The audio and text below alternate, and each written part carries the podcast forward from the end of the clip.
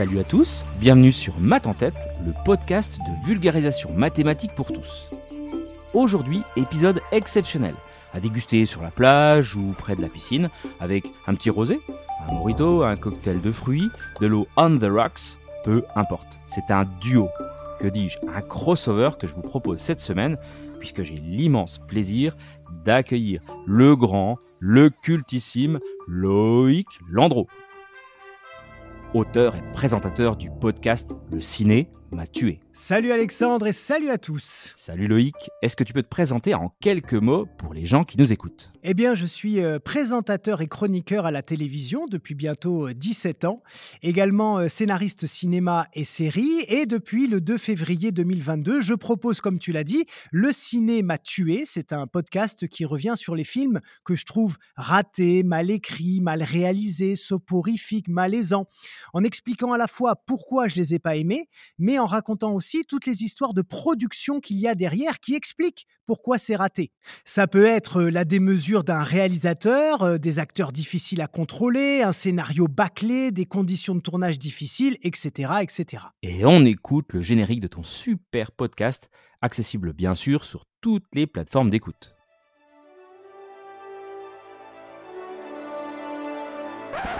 Allons-y Moteur Moteur Oh putain, moteur et on va y aller sans plus attendre avec au programme le décryptage critique et sous un angle scientifique d'une saga culte et de deux films assez incroyables, il faut bien le dire, dont l'intrigue tourne autour du temps et de la physique quantique. À savoir, Alex Eh bien, un retour vers le futur, évidemment, de Robert Zemeckis, ainsi qu'Interstellar et Tenet de Christopher Nolan. Et avec Loïc, on a voulu décortiquer ces films parce que les concepts mathématiques et physiques qui y sont décrits ne sont pas tout à fait corrects. C'est du cinéma, quoi. Oui, c'est du cinoche. C'est du cinoche et c'est le moment de préciser qu'Alex et moi, on adore ces films. Hein. Il n'y a aucun débat là-dessus. Mais comme on dit, euh, qui aime bien châtie bien. Et on peut kiffer certains longs métrages tout en admettant, euh, voilà, malgré tout, qu'ils ont quelques défauts. Euh, ici donc, des défauts en termes scientifiques sur la question des voyages temporels. Donc, on va commencer avec Doc et Marty. Qu'est-ce qui va pas concrètement?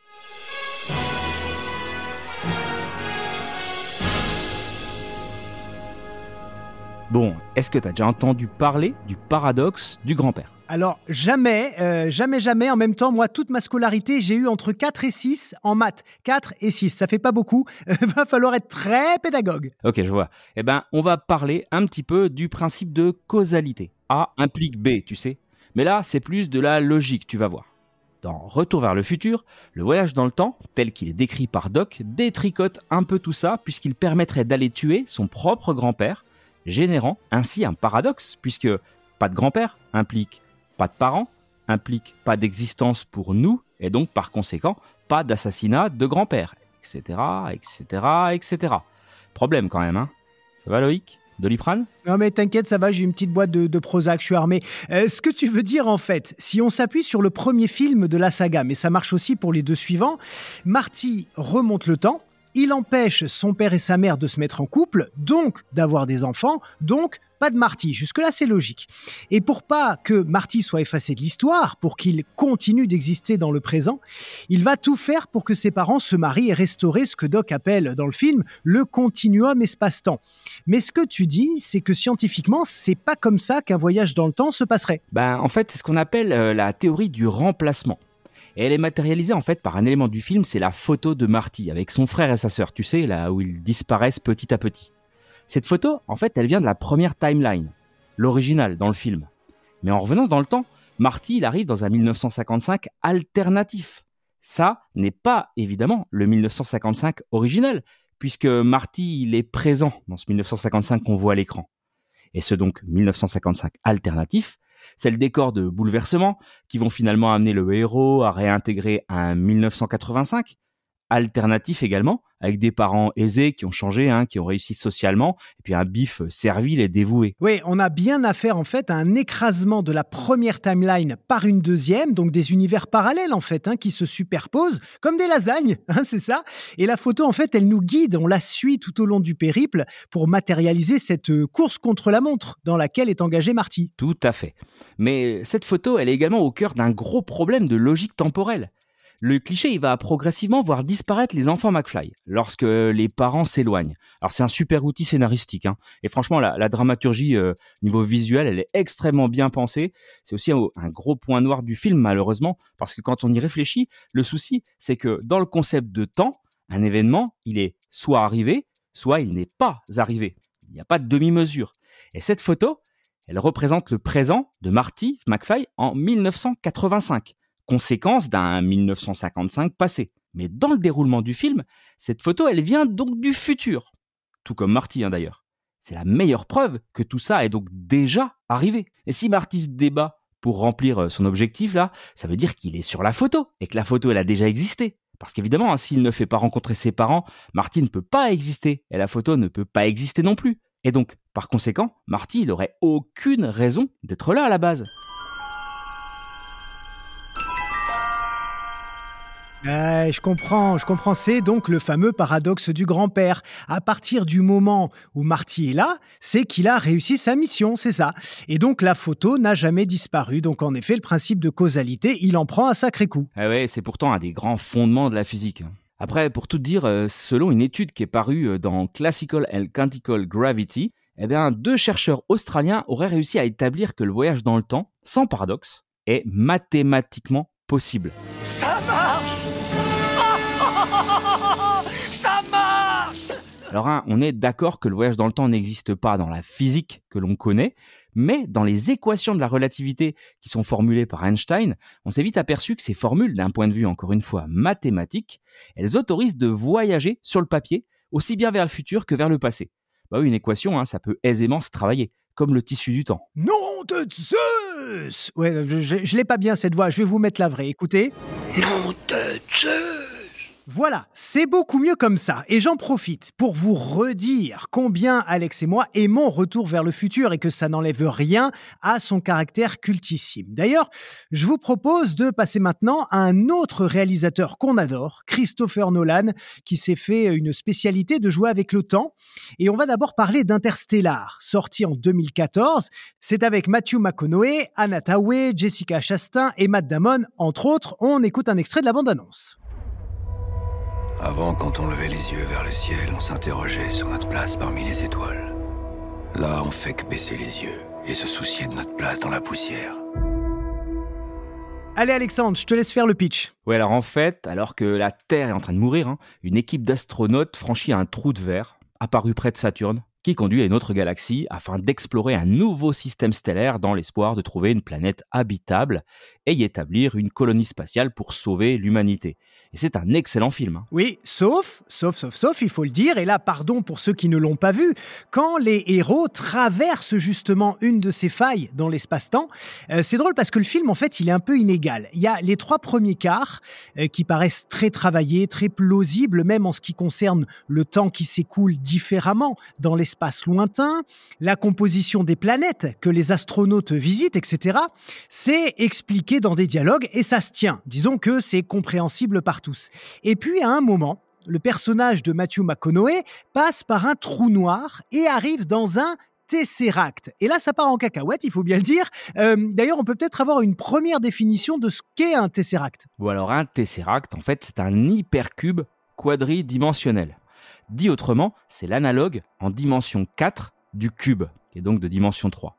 Et puis les transformations liées du cube à travers le temps, elles sont représentées par le mouvement le long de la quatrième dimension qui est dessinée.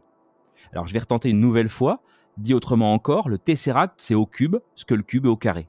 Un Pokémon de niveau 2 quoi. Alors évidemment, il faut déjà bien comprendre qu'un esprit humain ne peut pas visualiser un Tesseract comme ça. Hein. Mais il y a de superbes animations sur le net et on en met une en description du podcast. Tiens, allez hop. Oui, oui, oui, les amis, allez voir, c'est quand même beaucoup plus parlant quand on l'a sous les yeux. En tout cas, c'est dans ce Tesseract, on est dans le dernier quart du film, que ça commence à se corser. Parce qu'en fait, l'astronaute remonte le temps. Il se retrouve, je crois, quasiment une vingtaine, une trentaine d'années plus tôt dans la chambre de sa petite fille. Il se voit lui-même beaucoup plus jeune à cette époque et il est comme coincé derrière la bibliothèque de sa fille avec l'impossibilité de lui parler mais il va quand même réussir à lui faire passer des messages importants pour boucler la boucle de l'histoire, mais ça serait beaucoup trop long à vous expliquer. C'est la gravité. Toujours pas pigé, Tars Je me suis conduit ici tout seul. On est ici pour communiquer avec le monde tridimensionnel. On est la passerelle donc, mon cher Alex, ma question est la suivante. Est-ce qu'il est scientifiquement possible qu'en passant dans un trou noir au cœur de l'espace, on arrive dans un univers quantique qui nous permette de remonter le temps? Bon alors, sans être un spécialiste, hein, évidemment, on peut déjà faire un constat.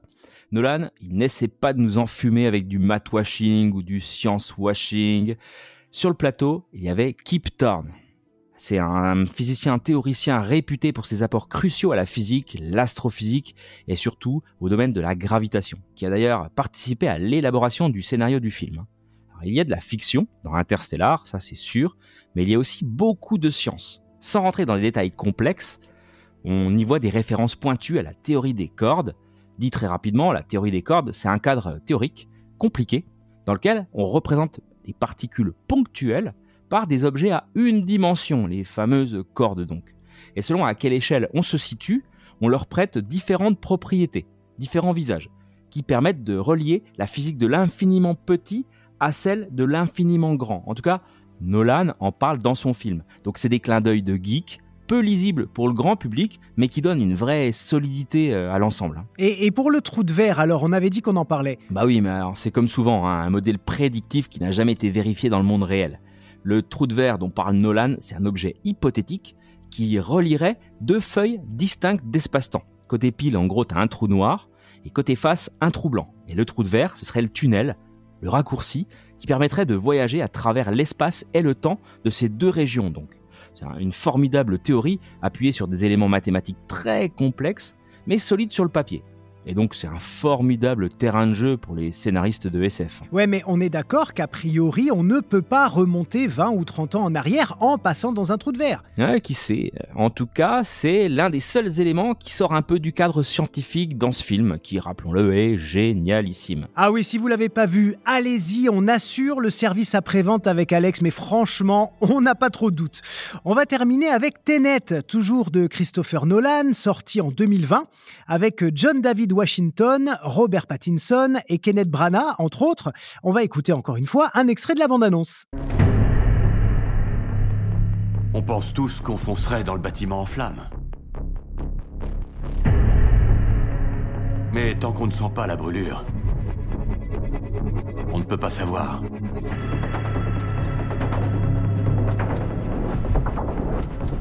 Vous, vous savez.